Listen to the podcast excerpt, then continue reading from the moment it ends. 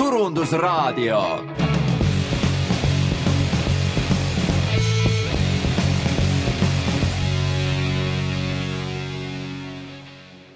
tere tulemast, kallid Turundusraadio kuulajad, meie Turundusraadio kolmesaja kaheksandasse saatesse. mina olen saatejuht Anu-Mari Laarits Marketingi Instituudist ja mul on täna stuudios külalisena Priit Kallas ja need, kes meie saadete pikaajalised kuulajad on, siis teavad, et turundusmaastikul on vähemalt kaks aktiivset Priit Kallast ja täna on see Priit Kallas siis, kes meil on rohkem internetiturunduses ja SMU, SEO maailmas. ja see Priit Kallas ei tee iglusaunu. just, nii et nüüd on üheselt selge, kellega me täna räägime.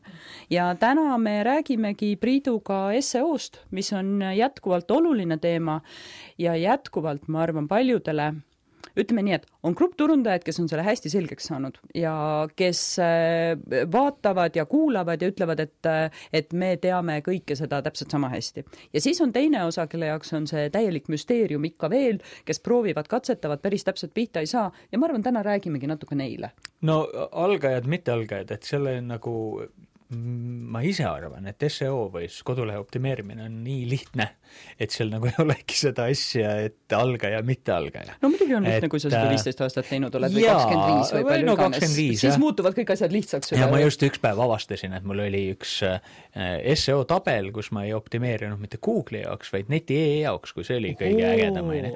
ja siis oli, see oli kaks tuhat kolm aastal alustatud ja seal oli siis noh, kuude kaupa, kuidas mul positsioonid muutusid ja, ja nii edasi, eks ole. et mul oli täitsa muljetavaldav, et alguses olid kehvad tulemused ja siis lõpus olid kõik esimestel positsioonidel, eks ole. aga et aga mis trikke sa siis netis tegid? ei, ja siis selle juurde ma vaatasin välja ka selle artikli, mis ma tol ajal olin kirjutanud sisu loomisest ja see, mis täna toimib SEO-s, on täpselt sama, mis tol ajal toimis. tõsi, nagu ähm, äh, võib öelda seda, et on vähem trikke, trikke, mis töötab. et noh, ühesõnaga seo-d jagatakse nagu kaheks. üks triki seo inglise keeles nimetatakse black hat ehk siis nagu niisugune must ja maagi-, noh, niisugune maagiline on vale öelda, must ja selline eh, noh, võib-olla Google'i poolt mitte lubatud võtted ja siis on white hat ehk siis eh, selline, et Google ütleb, kui sa nii teed, siis on kõik okei okay,, eks ole ja eh, noh, ma olen ise väga suuresti enamasti just nimelt seda osa kasutanud, et tee nii, et, eh, et Google'ile meeldiks, eks ole. noh, aeg-ajalt, kui mõnda trikki kasutada, okei okay,, aga need trikid tulevad lõpp-lõppkokkuvõttes ikkagi Google saab nad kätte, eks no aga too mõni näide, mis on see no alustame kõige, kõige maailma, maailma esimese, esimesest trikist, on ju. kirjuta ainult üks sõna koduleheküljele miljon korda. jaa, täpselt, see, see oli. tee valgeks, et keegi ei näe. ja, ja, ja täpselt, täpselt, et see oligi see mingi aastal kaks tuhat tuhat, on ju, sa läksid, võtsid, kirjutasid oma veebilehele, ütleme, selle oma sisu, mis oli mõeldud kasutajale, ja siis sa kirjutasid selle sisu, mis oli mõeldud otsingumootorile, selle viimase tegid noh, valgeks näiteks või noh, nii et ei olnud nähtav, ja, ja siis oli jube äge, tulid kolaki nagu Google'i seesotsas välja, eks ole, või noh, ütleme tol ajal võib-olla neti.ee-s, eks ole aga eh, et siis mingi aeg eh, otsingumootorid vaatasid, oot-oot, et see on nagu jama ja siis nad hakkasid aru saama sellest, et ah, et see on nii. siis tuli mingi uus trikk, ega need trikid on, noh, see tundub nagu millega saab iga, igaüks hakkama, eks ole. no siis oli näiteks mingi aeg oli selline trikk, et sa kirjutad selle sisu ikkagi sinna lehele aga äh, hästi palju ja siis selleks, et ta inimesele näha ei oleks, et see on mingi spämm seal nagu ta silma ei kargaks, onju, siis me kirjutasime ta mingi ploki sisse ja selle ploki asukohaks panime näiteks miinus tuhat ja miinus tuhat ehk okay. siis noh, et ta oli, ta oli nagu kuskil ekraani kadunud. nurga taga, mida mm -hmm. kerida ei saanud, eks ole. ja noh, neid võtteid küll ja küll, eks ole. kunagi oli väga noh, ütleme niimoodi, et äh, üks väga nagu tõhus ettevõtmine oli link farmid. ehk siis sa ehitasid äh, veebilehed, mis siis äh, olid sinu kontrolli all, sinu omad, ja need siis viitasid äh, sinu veebilehele. ma nüüd, see on nüüd hästi mhm. oluline koht, et inimesed aru saaks, mis see point on, et kõige tähtsam asi otsingumootoritele optimeerimisel, mitte natuke tähtis või üks tähtsamaid, vaid kõige tähtsam asi on see, kas keegi sulle viitab või ei viita sisuliselt iga viide teiselt veebilehelt on soovitus või hääl, eks ole. Google loeb hääled kokku, kellel kõige rohkem hääli on, see võidab. ütleme, kui sinu veebilehele viitab kümme inimest ja minu veebilehele viitab viisteist veebilehte, eks ole, siis mina olen sinust eespool loomulikult nende linkide kvaliteet, kas need temaatiliselt õiged ja kõik, kõik see, et kas see, kes viitab ise, see keskkond on kaalukas või mitte, kõik see määrab ja mängib rolli. aga hästi lihtsustatult öelda, noh, kui sinule tuleb kümme linki ja mulle viis, siis sina oled ees ja vastupidi, eks ole. ja nüüd siis tagasi selle link farm'i juurde siis kuna neid linke on hullult raske hankida, noh, ma ütlen sulle, kuule, pane äkki sinna, tead, see raadiosaade tuleb, ma siin võib-olla mainin paari mingit asja, mis mu veebilehel on, et pane sinna link, et see siis viitab mulle. nüüd, kui ma selle lingi sult saan, siis minu leht hakkab olema natuke paremal kohal Google'is, eks ole. aga ma pean temaga rääkima ja temaga ja kolmanda ja viienda ja kõigiga rääkima, et saada neid linke, eks ole. ja, ja siis oot, aga pagan, ma regan paar domeeni ja teen need paar mingit väikest saiti sinna ja siis lingin sealt endast nagu nii palju kui tahan, eks ole. noh, ja see oli täitsa töötav asi, mida tehti. aga noh, see siis Google sai aru, et noh, Google ju tahab, et tema otsingu tulemus oleks puhas või noh, mitte trikitatud, eks ole. relevantne ja sellisel juhul ongi siis nagu see, et Google siis üritab alati leida neid äh, neid võimalusi, kuidas aru saada, mis on nii-öelda orgaaniline või õige tule, või noh, tulemus, sa viitad mulle sellepärast, et mul oli midagi asjalikku öelda ja raadiosaate juures on see link võib-olla adekvaatne, aga ma ostan sult selle lingi või, või äh, panen su Viagra või noh, noh, sa viitad seal mingi lambi, lambi lehele Viagra saidid ja kõik siuksed, eks ole, siis äh, Google saab aru, et oot-oot-oot, siin on midagi nihu mm, -hmm. et, et see nagu ei, ei sobi. aga põhimõtteliselt jah, et see kõige-kõige tähtsam asi on lingid ja siis noh, jagunebki nagu kaheks põhimõtteliselt seo, üks on on-site ehk see on see, mis sa saad teha oma lehel. kui palju sul teksti on, kui palju seal märksõna on, kuidas oma leht on e-, üles ehitatud tehniliselt ja teine pool on siis off-site ja siis seal ei olegi midagi muud, lihtsalt lingid kogu moos, kas sul on linke või ei ole linke, eks ole. ja, ja tehniliselt võttes on niimoodi, et kui su veebilehele või su domeenile ei viita mitte keegi, et sul on null linki, siis sa ei tule ka Google'is välja, ükskõik mida sa teed. Wow.. aga noh, sellist situatsiooni praktiliselt ei saa tekkida, et sul ei tule, on null linki, sest kui ma lähen ja täna teen, ma ei tea, priit.ee veebi, on ju ma satun kohe seal mingi neti e-kataloogi ja siis mingi domeenide kataloogi, et kohe no praktiliselt automaatselt mingid robotid tekitavad mingi kataloogi ja ma kuhugi satun. Need lingid, mis sealt tulevad, on muidugi hästi väikse kaaluga, aga Google teab mind. aga kui mul, niikaua kui mul ühtegi linki ei ole, niikaua sa võid kirjutada oma domeeni nime Google'isse ja sa ei tule sealt välja, eks ole. et põhimõtteliselt, kui ma siis praegu teeks nii, et ma teen anumal.ee veebilehe ja homme lähen kirjutan Google'isse Anumal, see on tühi leht, pole. ja niikaua, kui sul ühtegi viidet ei ole, siis sa ei, siis ongi see, see plats jääb seal tühjaks, ühesõnaga, eks ole. et see on nagu siis ütleme, kogu seo tuum. mis seal valge mütsi all siis on? Või val... need asjad, mis tavaliselt valge mütsi all on, lõpuks ikka liiguvad sinna musta alla, kus saadakse aru, et ei, mingid trikid ei, on keelatud ei. või see valge müts on nagu üsna selline konstantne? Äh, valge on jah, selles mõttes konstantne, et kui ma ütlesin, ma vaatasin oma kaks tuhat neli kirjutatud seo artiklit ja seal ei ole mitte midagi muutunud, eks ole, siis see tähendab seda, et äh, hästi lihtsalt ühe lausega öeldes on see see tee sisu, mis on sinu lugejale, kasutajale, sihtgrupile vajalik, lahendab mingit tema probleemi eks ole. kui ma teen oma lehe sellepärast, et ma tahan Google'is ette saada, ma teen seda Google'i robotile, see on üks asi, eh, ma võin kirjutada Google'i robotile sellist sisu, mis on nagu seo mõttes, tehniliselt märksõnatihedused ja kõik need on hästi korras. aga kui mõni inimene seda näeb, siis ta lihtsalt läheb minema, eks ole. ja teine variant on siis see, et ma teen, teen väärtust ja, ja noh, nagu sina teed praegu teeme turundusraadiot, see on väärtus, inimesed tahavad seda saada ja tänu sellele, et seda väärtust su veebilehel on, äh, siis Google tahab sind välja näidata. noh, hästi lihtsustatult öeldes on see see, et Google tahab, et esimene tulemus oleks see, mida sa otsid eks ole. Okay.. ta ei saa alati nii täpselt aru, ta annab, annab sulle kümme tulemust, et vaata siit nüüd ise, mis sulle tundub, et nagu sobib, aga siis lõppkokkuvõttes see ideaal, kuhu ta pürgib, eks ole, on see, et kui sa kirjutad otsingu, klikid esimest tulemust, siis sa satud sinna kohta, mis on, mis on täpselt õige vastus ja just sinu, sinule vastav vastus, eks ole. nii et ütleme, see oma kliendi tundmine ja arusaamine, miks ta sind otsib, miks ta su lehele tuleb, kui ta su lehele tuleb, kas ta jääb sinna või põrkab tagasi, eks ole. et see on ka Google'ile signaal. inimene otsis midagi, vajutas linki ja on kohe tagasi ja otsib edasi. et siis see viitab talle seda, et see klikk oli nagu Olles vigane või mit, ei vastanud küsimusele, eks ole. ja seal ei ole mingit absoluutset numbrit, et kümme sekundit oli lehel või viis minutit oli lehel, eks ole.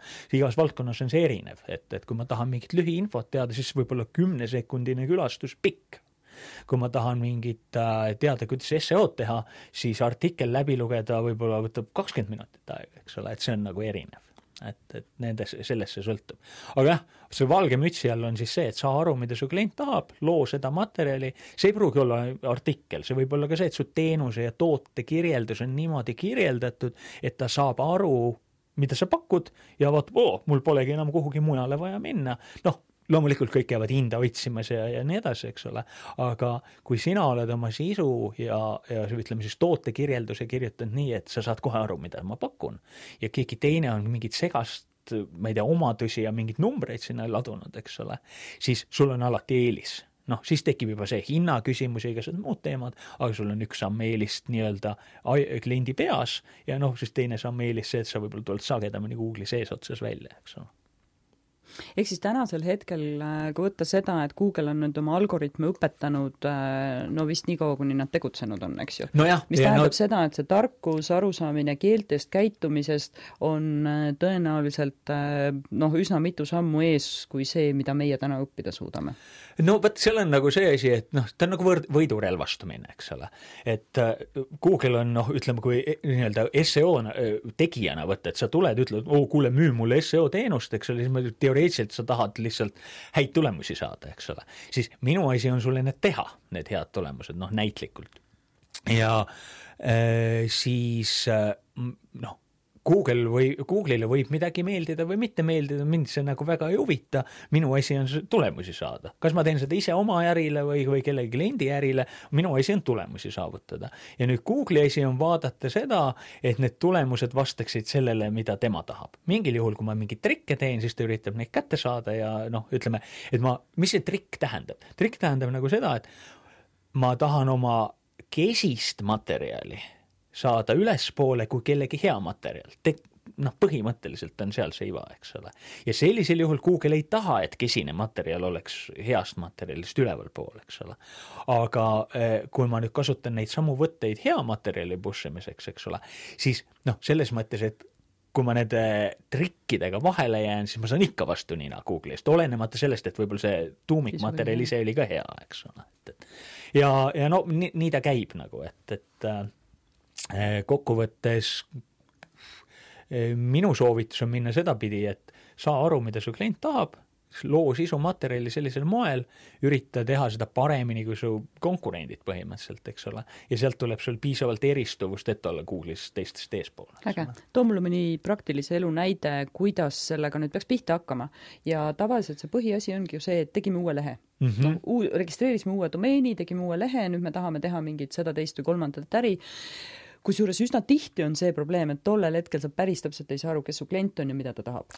no vot, see on nagu see asi, et kui sa ei tea, kes su klient on ja mida ta tahab. no see sõltub aja jooksul, noh, kõik on meie kliendid, kõik ostavad, noh. võiks, või kui kõik ostavad, siis pole osta, kõik võiksid osta. Nad ei osta, võib-olla mitte keegi ei osta, aga kõik võiksid no, osta. üldiselt ma selliste klientidega ei tegele, keda, kes, kus kõik võiksid osta, sellepärast okay, aga too et... siis mõni näide, kus sa tegeled, kus keegi vähem võiks osta. lihtsalt nagu fookuse küsimus on selles suhtes, et eh, kui sa ütled, et oi, kõik on meie kliendid, siis sul on veel nagu no, arenguruumi, et üldse nagu kuhugi jõuda, eks ole.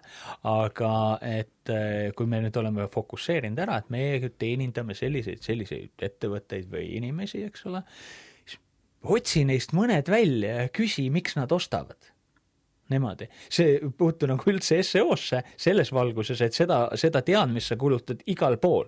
müügimaterjalide loomisel, mida müügimees oma suust välja räägib, see, mida sa oma veebilehele müügimate-, müügimeheks kirjutad, eks ole, kuidas sa oma tooteid esitled, eks ole, kui ma müün sulle mobiiltelefoni, eks ole, siis ma võin sulle mobiiltelefoni müüa selle mõttega, et seal on üliraju protsessor ja mängud jooksevad jube hästi, on ju, kui ma mingile väiksele lapsele seda müün, eks ole.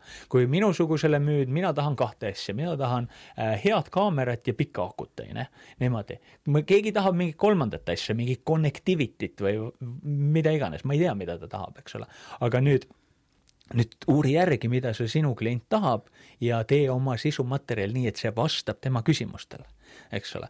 aga no ma ütlen, et kui me nüüd seo fookuse peal oleme, siis see, see on nagu tükk maad enne tuleks see töö ära teha, aga kui see töö on tehtud, siis seo-s sa baseerud sellele, sellele tööle, eks ole. me loome seda sisumaterjali, mis küsimused, mis arusaamatused inimese peas on, no ütleme näiteks nii, mina olen lumelaudur, on ju ma olen lumelauaga sõitnud mingi kolmteist aastat ja mul on kolmteist aastat vana lumelaud see tähendab, see, mis ma esimese korraga ostsin, see mulle siiamaani, ta pagan siiamaani püsib koos ja ma ei ole nagu tundnud vajadust nagu uue järgi. mul aeg-ajalt on ka mingi tarbimisvajadus ja ma mõtlen, ostaks uue, aga, aga, aga nii, oletame, ma nüüd tahaks osta uut. kuna ma olen ainult ühe korra elus ostnud lumelauda ja siis mul oli üks sõber, kes juhendas, siis ma ei, noh, ma tegelikult midagi tean, aga kuidas valida? siis on kas sa sõidad nii või naa, kas sõidad pigem nagu off-road'is ja puudris või sa sõidad lihtsalt kõva mäe peal või kas sa tahad pargis käia ja hüppeid teha ja, ja nii edasi ja nii edasi, eks ole. see on mustmiljon küsimust. niimoodi, e, enamus inimesi ei tea peast neid vastuseid, kuna nad ostavad neid lumelaudu ikkagi kord mitme-mitme aasta jooksul, eks ole. nii, mine Google'isse ja kirjuta, kuidas valida lumelauda.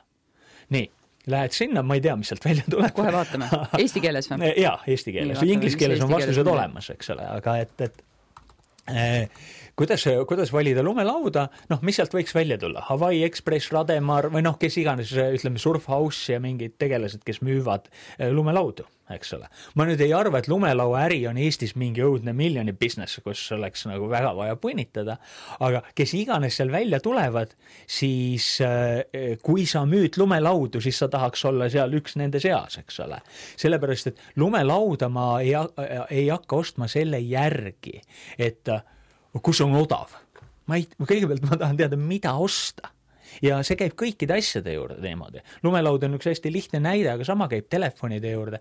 ma siin mõned aastad tagasi äh, rääkisin natukene Tele2-ga äh, sisuturunduse ja seo teemadel, et neil oli Neil oli selline, või noh, siia, nüüd võib-olla neid mudeleid enam ei olnud, aga neil oli blogis artikkel, mis võrdles kahte Samsungi mudelit. selle artikli nimi võis olla näiteks jottide võitlus või midagi, see oli jott viis ja jott kolm eks ole.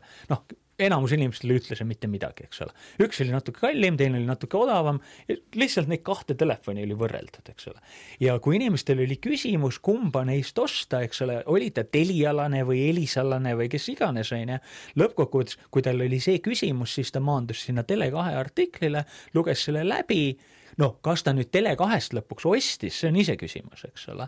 aga ta igal juhul ta, see bränd puudutas ta aju sel hetkel, eks ole, olenemata sellest, et ta võib-olla oli Telia klient, eks ole. et natukene suurem tõenäosus, et see, sealt see tehing tuleb, oli, eks ole. ja kõik sellised asjad aga ma ei räägi siin ainult, et kui sa alustad, eks ole, nullist, tegin eile saidi, siis esimene asi ei ole see, et ma ei taha, et keegi tuleks mu mingeid artikleid lugema, on ju, et artikleid nad võivad lugeda hiljem. et ostku asju parem, on ju. et äh, seesama jutt ka see, et sa oma toote kirjeldusse, kirjelduses mainid õigeid sõnu, seesama, et kaamera on vägev ja, ja, ja aku on pikk ja mis iganes, või lumelaual on see või teine omadus, et kirjuta need oma toote ja teenuse kirjelduste sisse et valdavalt on noh, kui sa e-poode vaatad e, e-pood tõmbab kuskilt mingitest, mingist automaatsest voost tõmbab mingid andmed sisse, tihti on need ka lausa inglise keeles, eks ole, ja kirjutame lihtsalt oma olulisematele toodetele ja teenustele sellised kirjeldused, mis vastavad nende inimeste küsimustele ja kasutavad märksõnu, millega nad neid tooteid ja teenuseid otsivad, eks ole. ja täna on nagu noh, väga noh, mitte täna, aga alati on alati võimalik leida selliseid ka märksõnu, et, et noh, kui me keegi kasutatud autod, iga loll, kes müüb kasutatud autosid, tuleb selle peale, et oo, meie veebilehel võib-olla võiks kirjutada kasutatud autod, et kui keegi otsib, siis ta leiab meid üles. aga kasutatud BMW-d ja kasutatud Volvod ja, ja nii edasi, see annab sulle esimese leveli konkurentsi, eks ole, eelist garantiiga kasutatud autod, kontrollitud kasutatud autod ja nii edasi ja nii edasi. noh, seal võib olla mingi mustmiljon kasutatud autod Euroopast ja no ühesõnaga, see on suhteliselt pikk list, eks ole. ja sa võib-olla leiad mingi koha, kus keegi pole positsiooni võtnud. see või loomulikult kõik suuremad positsioonid on ära võetud. no aga saad sealt kakskümmend kaheksa päringut aastas, millest viis läheb tehinguks. äge värk ju, eks ole. et esimese asjana ürita just leida, kas kuskil on auke näiteks ma olen ehituspoodidele rääkinud seda, et tuleks kirjutada artikleid taastamistest. noh, ma kunagi komistasin ise sellise asja otsa, et noh, mingi põranda taastamine ja, ja kui ma hakkasin selle kohta infot otsima, siis ma maandusin erinevate naistekas.ee ja mingi, või no Delfi naistekas ja mingid sellised lehed, on ju, selliste peale, aga mingit nagu Bauhof, Bauhaus, kes iganes võiks kirjutada artikli, kuidas ta taastada, ma ei tea, linoleumpõrandat, äh, kivipõrandat, betooni, mida iganes, parketti, äh, keraamikat ja nii edasi. igaühe juurde sa saad kirjutada, mida tegema peab, mida jälgida, missuguseid tööriistu kasutada, milliseid materjale osta ja nii edasi ja nii edasi. igaüks nendest artiklitest võiks müüa, ma ei tea, kümnete tuhandete kaupa tooteid ja teenuseid, eks ole sest et see artikkel ise võiks olla neutraalne, õpetlik, selline abivalmis, aga ta räägib ju nendest, viitab otse nendele toodetele ja teenustele, mida me, mida me soovitame seal kasutada, eks ole. ja, ja, ja siis ei, keegi ei tee lihtsalt ei tee. et noh, kui sa kirjutad põrandate taastamine, ma olen oma koolitustel seda põrandate taastamise näidet mingi noh, umbes viis aastat kasutanud, nii et võib-olla keegi on kirjutanud sellest artikli. ma mõtlen seal mingites, äh, mingites meediaväljaannetes isegi sellest juba räägitakse, aga kas mingi, äh, ma ei tea, K Rauda või keegi on seda teinud, seda ma ei tea, ma pole ise no, ammu vaadanud, on ju. aga, aga mõte on jah selles, et see ongi nüüd see kui mul on põrand katki ja ma ei tea ehitamisest või parandamisest suurt midagi, on ju, siis ma kõigepealt kirjutan, kuidas. ja, ja see on see positsioon, kus sa saad nagu seda noh, ütleme, kuna ma ei ole sinna vaadanud, siis ma päris pead pakule ei pane, on ju, aga ma oleks võinud panna. ma julgen väita, ma julgen väita, et ma olen võimeline kirjutama sellise artikli, mis tuleb Google'is põra-, para-, põrandate taastamise või parandamisega esimesena välja, selle saab teha ära kahe nädalaga ütleme nii, eks ole. see, mida siit nüüd välja tuleb, mulle tundub, et Google äh, tubli andis mulle nüüd kõik, mis ta leidis. Äh, katsudes kõike nagu kahele lehele kokku korjata ja. ja esimese kümne hulgas äh, on tõesti mõned reklaamid ja siis on kodustiil ja mis iganes mm -hmm. see kodus.ee on ja nii edasi. aga küll hästi huvitavana tuleb suhteliselt ilusasti välja Youtube ilusate piltidega, näidistega ja see vist on üks küll kodusaade, aga ma isegi ei tea, kes on Rain Eendra, kes selle teise siin teinud on, et äh, ma arvan, et võib-olla see on ka nagu see teema, mis täna nagu pildile hakkab tulema, et äkki võiks seda lisaks kirjeldamisele veel video kaudu näidata? ma kohe nüüd just, äh, väga hea, et sa selle välja tõid, et tuu, rääkides otsingumootorit, mootoritele optimeerimiseks, siis eks, et millised otsingumootorid? no Google'it mõned teavad aga mis on teiseks kõige suurem otsingumootor? Youtube. jaa teadsin täpselt ja seega, et, et täna How to. ja täpselt, täpselt, täpselt. ja no ütleme niimoodi, et noh, need, kes inglise keelt oskavad, noh, nendel on väga, kui mul on vaja midagi, on ju, ma lähen kirjutan Google'isse how to something something ja kogu moos, et tehtud. aga eesti keeles veel ei ole seda materjali ja kes praegu otsustab võtta positsiooni äh, sellel, et ma nüüd hakkan tegema oma asju ka Youtube'i videotena, sellel on nagu praegu on täiesti vaba vesi, nagu see Blue Ocean Strategy, jah, et, et meil on täitsa vaba, mitte midagi ees ei ole, noh, mõnes valdkonnas võib-olla on, eks ole. ja, ja näiteks ma tegin üks päev see oli võib-olla pool aastat tagasi. tegin koolitusmaterjale, videosid ja mul jäi üle üks tükk, mille nimi on märksõnade analüüs. lihtsalt Youtube'i video märksõnade analüüs, see räägib ühest tööriistast nimega Uber Suggest, mida te võite ka pärast kasutada, aga siis ma tegin selle ja panin Youtube'i, lihtsalt niisama, mul okei okay,, vaatame, mis juhtub ma olin kahe päeva pärast, kui sa kirjutasid märksõnade analüüs Google'isse, siis minu see video tuli välja kuuendana eks ole, kahe päeva pärast. ja siis mingi aja, ma praegu ta on ka kuskil seal esimese viie seas vast, on ju ja, ja siis ongi, et ma võtsin ta, panin sellesama videoga oma vastavteemalise artikli sisse ja siis see artikkel levis, tõus-, tõusis natuke ülespoole. Ja üldiselt kui seo peale või noh, ütleme see sisu tootmine on nagu piinarikas, ma, ma üldse ei, ei kahtle, et põ-, peamine põhjus, miks inimesed seo-d ei tee, on see on lihtsalt valus teha, see on nagu hambaid tõmbaks välja, on ju, aga siis äh, see on nagu jube raske. Mis korra seal rasket on? Kirjuta mulle üks kaks A4 artikkel, mis on sisukas ja nauditav lugeda kohe praegu. minu käest küsid? kelle käest ma siis küsin? sa ütlesid, et see pidi lihtne olema. No teed. jaa. nii. põrandate taastamisest või? mida, no äh, ventilatsioonisüsteemi valimisest, elektrikilbi korrastamiseks vastuvõtuks. sul siis on ilus vedanud, onju. jaa, Aga- ma olen üks nendest õnnelikest. aga ütleme nii, et ne- minu, noh, ma täna suudan, ma olen nagu vaeva näinud selle kallal, et ma ka oskaks kirjutada või noh, suudaks seda teha ja ma julgen öelda, et mul isegi tuleb välja enam-vähem juba. no see on harjutamise Jaa, asi, kas selle pole? vastu ma ei vaidle, aga lihtsalt point on see, et A enamus ei harjuta ja B enamusel ikkagi ei ole seda nii-öelda noh, isetekkeliselt tekkinud seda kirjutamist tahtmist, on ju. nüüd üks point muidugi see, et ma räägin siin kirjutama, eks ole, et, et, et täna ta on kirjutamine, et Google valdavalt tegeleb tekstiga, eks ole. aga siin tulebki mängu see, et seesama saade, mida me siin praegu teeme kui me nüüd võtame selle saate, noh, ta päris otse nagu ei kõlba transcribe ida ja blogipostituseks panna, sest noh, see on kõnekeel, eks ole, ta vajab toimetamist. aga ma ei tea, kui pikk see meil on, pool tundi või? no enam-vähem jah. pool tundi on umbes kolm tuhat sõna teksti, see on kuus A4 umbes, ütleme seitse A4 eesti keeles. ja siis äh, sellest seitsmest A4-st sa saad teha umbes kaks-kolm megaartiklit ja selle tootmise kulu on praegu see, mis me siin teeme mina tean midagi SEO-st, sina tead midagi turundust, me räägime omavahel ja siis me lihtsalt võtame mingi tegelase, kes klõbas, klõbistab selle eh, artikliks ja siis me täna sa kasutad juba robotit selle jaoks. no jaa, ei, selles mõttes, et on lõpus on toimetada ikkagi vaja No selles mõttes Jah, päris nii keegi, ei kes ole. keelekorrektuuri teeb ja komad ja punktid õigesse kohta paneb.. põhimõtteliselt siis sa teed tast artikli, kolaki on artikkel olemas ja nüüd ütleme, meie siin küll teeme hetkel ainult audiot, onju, aga kui me paneks siia ühe kaamera ka, siis okei okay,, meie rääkivad pead nagu noh, ei ole, Ei ole mingi oluline väärtus. aga seesama asi, mida sina siin vahepeal tegid, mina rääkisin sulle, sa otsisid Google'ist pärast me võime oma nendes kohtades, kus on midagi näidata, me võime oma rääkivate peade peale panna kas äh, screenshot'id või midagi taolist. Ja mis meil nüüd tekkis?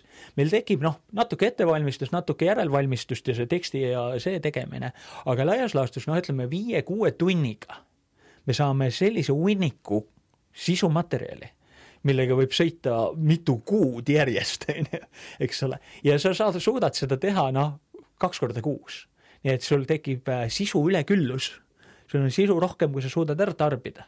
ja see sisu siis läheb, A ta läheb nendesse kanalitesse nagu Youtube'id ja SoundCloud'id ja blogid ja ka see, et kui ma siin praegu midagi räägin, eks ole, midagi võib-olla kannatab mõne teenuse kirjelduse tuumaks panna või lisajutuks või, või midagi taolist, eks ole ja siis loomulikult me paneme teda sinna Instasse ja, ja äh, Facebooki ja võib-olla LinkedIni, no see oleneb, mis valdkonnas sa tegeled, eks ole.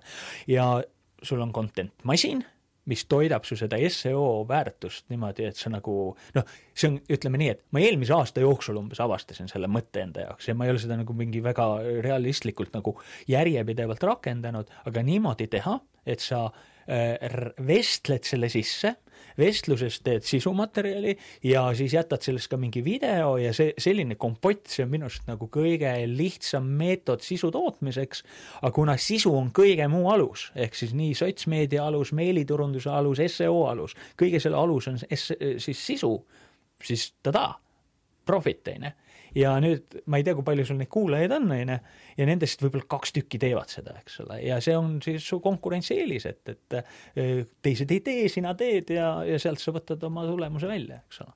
ja noh, mingi aeg hakkavad muidugi teised ka tegema, aga see on jälle, see on nüüd, miks, miks see seo ja sisu on natukene nagu konkurentsieelis, on see, see raskus ikkagi. mina väidan, et kirjutamine ja üldse see sisuloome on raske ja koolis sulle õpetati, et sul on komad kogu aeg vahe, valel kohal ja Aa, sa ei oska kokku täiesti kirjutada savi. ja kõik see- muud see- asjad sellel pole. absoluutselt mingit tähtsust. mulle kunagi üks korrektor ütles, et, et tead, Priit, et et see, noh, ma olen täielik düsgraaf nagu, nagu realistlikult nagu kirjut-, ma ei oska õigesti kirjutada. aga et äh, mitte, et ma ei püüaks, vaid ma lihtsalt ei oska. aga ta ütles, et see on täiesti savi et minusugused, kes suudavad need komad õigesse kohta panna, et neid on küll ja küll, onju. aga need, kes selle, selle tuuma sinna paneks, onju, et see on nagu tähtis. aga igaüks meist suudab oma valdkonnas vähemalt asjalikku juttu ikka loodetavasti ajada, eks ole. ja noh, kui ei suuda, siis siis vaata valdkonda, eks ju. nojah, aga kuskilt sa pead ju ala, alustama, eks ole, mingi päev sa ei teadnud mitte millestki mitte midagi ja nüüd tead millestki midagi ja nii ta läheb, eks ole.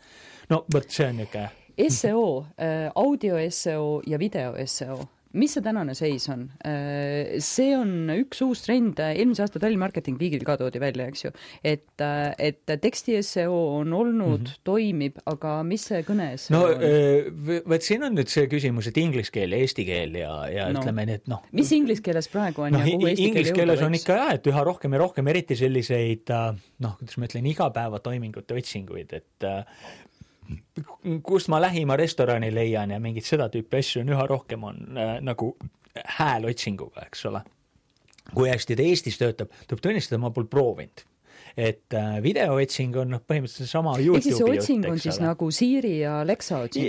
no jaa, aga Google teeb ju sedasama, ma võtan praegu telefoni välja, ütlen, et kuule Google, et äh, telli mulle või kust ma takso saan või mida iganes mm., siis ta vastab mulle midagi, nojah, aga ole. ta, ta ei vasta ju sulle Rihanna podcast idest või ta ei korja sealt mingit, korjab sulle podcast idest tekstid välja, nendes no, on nagu käinud või? käsitsi kirjutaksid mm -hmm. otsingu. sa saad sama otsingu, eks ole, või noh, ma küsiksin ta käest, et kuule Google, mis on, ma ei tea äh,, äh, dollari kurss praegu, siis ta ütleb mulle, dollari kurss on, ma ei tea, üks koma üks eurot, mida iganes, eks ole, et äh, kas ta otsib seda sisu podcast idest ja videotest või ta võtab selle, mis tal siin lihtsalt kätte saada äh,, sai aru, mis ta tahab, annab sulle teksti? et vaat in, ta... inglise keeles on erinev, ühesõnaga, vaat nüüd inglise keeles on see, et tegelikult Google ju saab aru, noh, ta oskab ju vaata tõlkida või siis ta saab ka natuke aru sellest tekstist, eks ole, ja, ja see on nüüd üks asi, mida ma ei ole ise proovinud aga niisugune tüüp on nagu Brian Dean, kes on äh, sellise saidi nagu Backlinko autor ja see on üks seo tippsaite maailmas. ja sellega on siis nagu see, et äh, ta on hästi palju teinud ise Youtube'i videosid äh, Youtube'i videote optimeerimisest ehk siis video optimeerimine ja seal oli siis, ta tõi näiteks selle, et kui sa teed nii-öelda videot näiteks SEO-st, on ju, siis sa peaksid ütlema seo ja neid sõnu kas siis selle pagana video sees, ehk siis Google'i robot kuulab, mida videos räägitakse ja indekseerib selle ära, eks ole tuleb tunnistada, ma võtan, ma usun, et ta on meil siin Eestis ka käinud, me kutsusime ta ühele oma konverentsile, rääkisime juttu, tore tüüp, hästi, hästi kõva vend oma valdkonnas, aga ma ei ole ise testinud, ma ei saa kinnitada okay. oma katsete pealt, eks ole.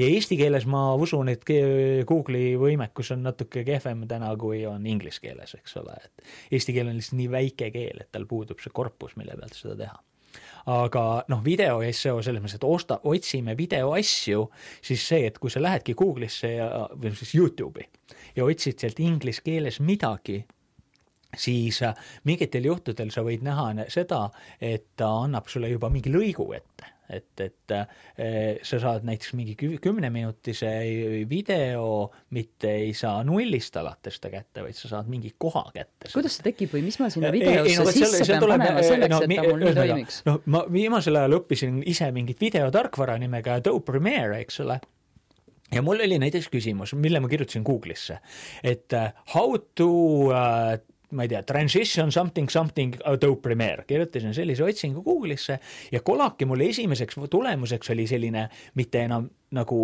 tulemus, mis on video, vaid terve see vi-, nagu suur videolätakas mm. -hmm, okay. ja selle peal ei olnud nüüd, selle peal oli lõik ära märgitud ja siis, kui ma sinna läksin, siis see lõik konkreetselt rääkis sellest asjast, mida ma küsisin, eelmine lõik rääkis millestki muust, eks ole.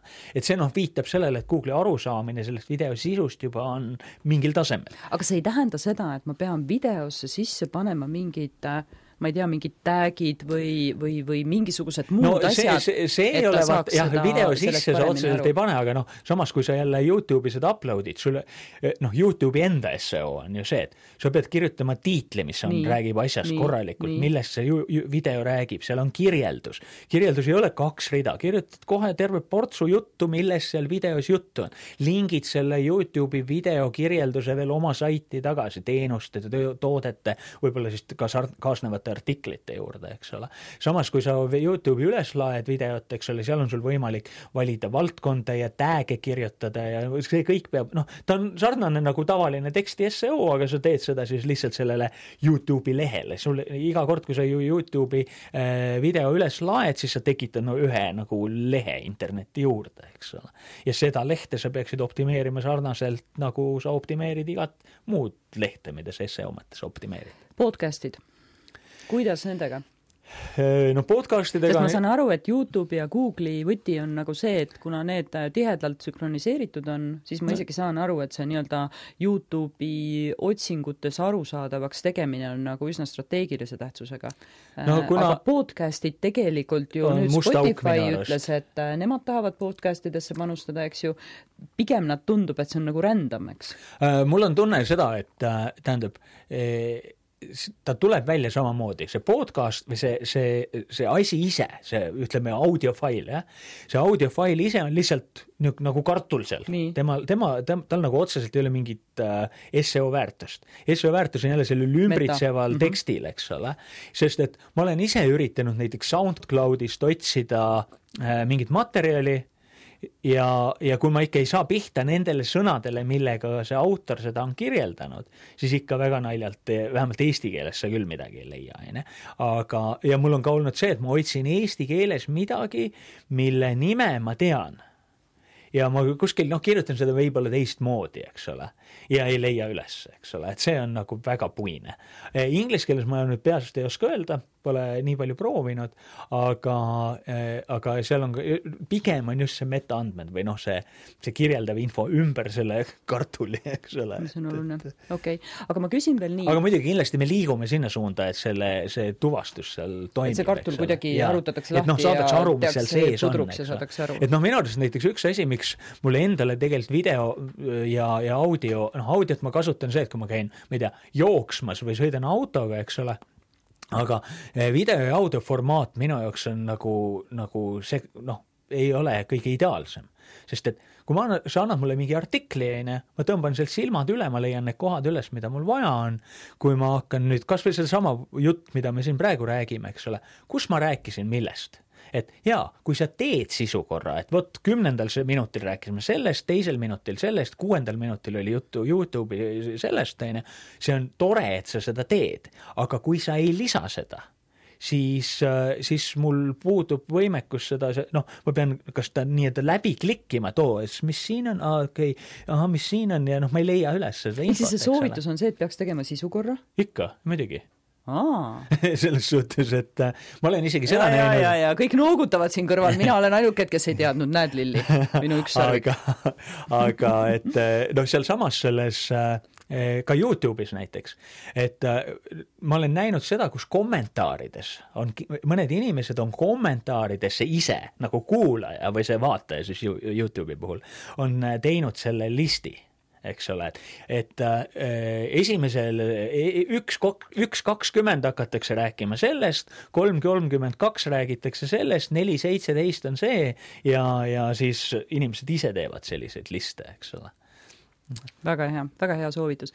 Äh, ja ma siia lõpetuseks küsin veel, et enne meil oli tegelikult häälotsingust juttu, aga ma saan aru, et see häälotsingu äh, põhiküsimus on see, et meie kõnekeel ja kirjakeel erinevad hästi oluliselt. ja kui me oleme harjunud optimeerima ennast kirjakeelele, siis häälotsing hakkab nõudma tegelikult seda, me küsime teistmoodi või räägime teistmoodi. kuidas optimeerida ennast häälotsingule? vaata, ma nüüd, tuleb tunnistada, mul ei ole mingit olulist nagu kogemust sellega, aga see, mis mul noh, nii palju, kui ma oma arust asjadest aru saan, et kust need, kust need asjad tulevad, on see, et vaata, Alexa ja Siri just on vahekiht saad aru, et sisuliselt sa ütled Sirile või Alexale midagi, see jurakas peab aru saama ja tõlkima selle siis, tema läheb otsima, see agent nimega Siri või Alexa läheb otsima ja Amazoni ja Google'i ja, ja, ja Apple'i äh, nagu töö on see, et see oma, see, see vahetükk, see, kes seda, see vahendab sinu otsingut internetti ja tema töö, tema oskaks sinust aru saada, see on see point, eks ole. nii et äh, ma arvan, et seal inimesena või meil nagu täna on pigem see, et sa üritad võib-olla kirjutada sisutekste natukene keeleliselt äh, inimkeelsemana, on ju, aga kokkuvõttes hakkab see olema nii, et seda, seda sinu päringut, sinu inimkeelset päringut kuule, kust õlut saab, onju. see Siiri saab aru, et ahaa, leia mulle alkoholipoode või, või, või mida iganes, eks ole. ja ta tõlgib selle veebikeele, sina ei tea, et ta seda teeb, aga siis ta ütleb sulle, näed, lähim meil siin on, ma ei tea, mingi, mingi Viru keskus, onju, et, et midagi taolist. et, et see, see ehitatakse selle vahendava masina sisse, see, et inimesed saavad rääkida siukest keelt ja masin tõlgib selle internetile ära ja, või läheb, otsib ise nii-öelda internetist välja. et see on, kuidas see noh, intelligentne agent nagu tööta, töötama hakkab selge, väga hea. et see ei tähenda seda, et me peaks kõik oma, oma tekstid ümber kirjutama kõnekeeleks, sest siis on neid peaaegu võimatu lugeda yeah,. noh, kõnekeelt yeah, lugeda yeah,, vaatad yeah, seda transkriptsiooni, noh, täiesti võimatu, et see on tegelikult äh, nõus. silmale valus, eks ju. et äh, täiesti nõus sellega ja, ja seal ongi, tõsi, ma olen täiesti veendunud, absoluutselt kõik veebis olevad tekstid saaksid paremaks siis, kui nad kõnekeelsemaks kirjutada, sest enamasti on mingi kohutav kantseliit, on ju, mhm. aga, aga selles mõttes me ei pea jah, niisugust latnat, et kust õlut saab juttu kirjutama sinna, eks ole. Äh, kui me nüüd meie tänase vestluse kokku võtame, äh, siis mõeldes nüüd mõnele inimesele, kes istus, kuulas, ütles, et ja mis ma nüüd selle infoga kõigega peale peaksin hakkama, mis minu järgmised sammud peaksid olema, mida sa soovitad? Ehm, esiteks üks, ma, üks link, mille ma tahaks ikkagi anda, on see, et ma olen kokku pannud sellise e-raamatu, mis on nagu kõige baasimad asjad, mis sa oma lehel, mis on sada prossa sinu kontrolli all, et sina saad kõik need korda teha. et vaata oma lehel üle mingid tehnilised, seo tehnilised asjad, et ma ei tea, paneme selle siis mingisse sinna sellesse jagame linki. jagame linki, et ühesõnaga, kui sa kirjutad seo raamat, kirjutad Google'isse, siis tõenäoliselt on ka see tõenäoliselt sa oled piisavalt hästi ära optimeerinud, et tuleb välja, kontrollime Priitu. jah, aga, aga et noh, igal juhul sinna show note idesse tulevad ka, aga et seal on need tehnilised asjad, et su lehe peal tiitlid, märksõnade tihedus, vahepealkirjad, piltide optimeerimine, see on korralikult tehtud. see on nagu see asi, mis on niimoodi, et kui see on tegemata, siis see on ainult laiskus või noh, või ajapuudus, ükskõik kuidas sulle meeldib seda nimetada, on ju. ja siis äh,, siis me saame muude asjadega tegeleda ja kui sa need asjad korda teed, siis teine asi on see, et seal see jutt algab mul märksõna tööga ehk siis kuidas leida neid märksõnu, mida siis su potentsiaalne klient võiks otsida, et saada seda, mida sa pakud. et siis märksõna tööl võta ette, proovi leida selliseid kohti, kus keegi on midagi maha maganud, ühesõnaga, kus sul konkurendid ei ole väga tugevalt esita-, esindatud. ja alusta pigem sellistest osta kohe tüüpi asjadest, et öö, põranda taastamise teenus hind, noh, midagi taolist, eks ole. et siis sul on nagu noh, kui sa saad seal nagu võidu, on ju, siis tuleb nagu raha ka sisse ja elu on nagu äge, on ju. et kui sa hakkad väga, kui ideed põrandamaterjali valimiseks, et see võib olla nii kaugel, et ta kolme aasta pärast alles jõuab selleni, et sulle raha anda, eks ole.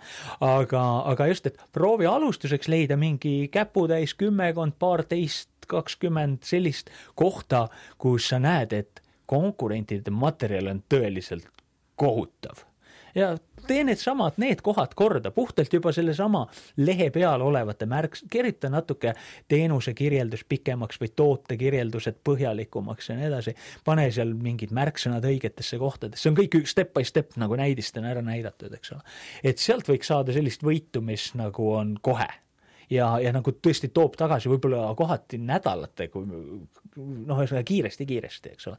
ja igaks juhuks ka siis, et sellise töö puhul optimeeri olemasolevaid lehti ehk mis juba Google neid teab, aga sa üritad neid lihtsalt ülespoole suruda. et kui sa hakkad nullist uusi lehti tegema, siis nendega läheb alati natuke rohkem aega, kuigi seal on ka võimalik, et, et. ja kolmas soovitus? Põmm-põmm-põmm no ikkagi see, et äh, noh, see, millest ma praegu rääkisin, noh, on see bottom of the funnel või see, et äh, siis see trehtri alumine ots, kus inimesed on juba ostmas, eks ole. minu soovitus, noh, mis on kõigil puudu, on see trehtri ülemine ots, ehk siis seesama asi, et äh, kust kohast ma põrandate taastamise ideed, ühesõnaga ma, ühesõnaga, et ma saan inimesed, mida varem sa oma logo nendele silma alla saad, seda suurem on tõenäosus, et nad jõuavad sul sinna lõppu välja ka, eks ole. ja kui sa, kui sa oma trehtri ülemist otsaga tööd ei tee, see on noh, kõige tavalisem asi, eks ole, et inimesed teevad tööd sellega, et osta kohe, näed, siin mul on see toode, teenus, näe, pane korvi, maksa ära, esita päring, eks ole, aga see, et kuidas ta selleni jõudis, et sinu käest üldse seda küsida, eks ole, sinna läks võib-olla ennem kuid aega, kui ta kratsis kukalt ja mõtles, et oo, mul on vaja nüüd see asi teha, lumelauda valida, jalgratas, millise reisi ma ostan, millise koera ma endale võtan ja nii edasi, eks ole. et kas ma lähen jooksutrenni, mis on nagu mõistlik, või ma lähen aeroobikasse, mis ei ole nii väga mõistlik, eks ole.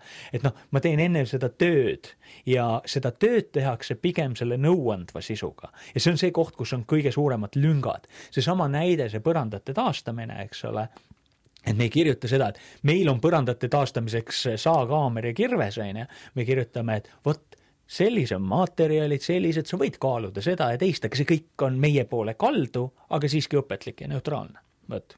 väga hea, aitäh, Priit, aplaus! palun ja minu kallid kuulajad, äh, teie kuulake meid taas kord nädala pärast, äh, siis oleme taas kord eetris uute ideede ja mõtetega. seniks aga kuulake meid Delfi taskust, SoundCloudist ja ka Spotify'st. sulle meeldis Turundusraadio?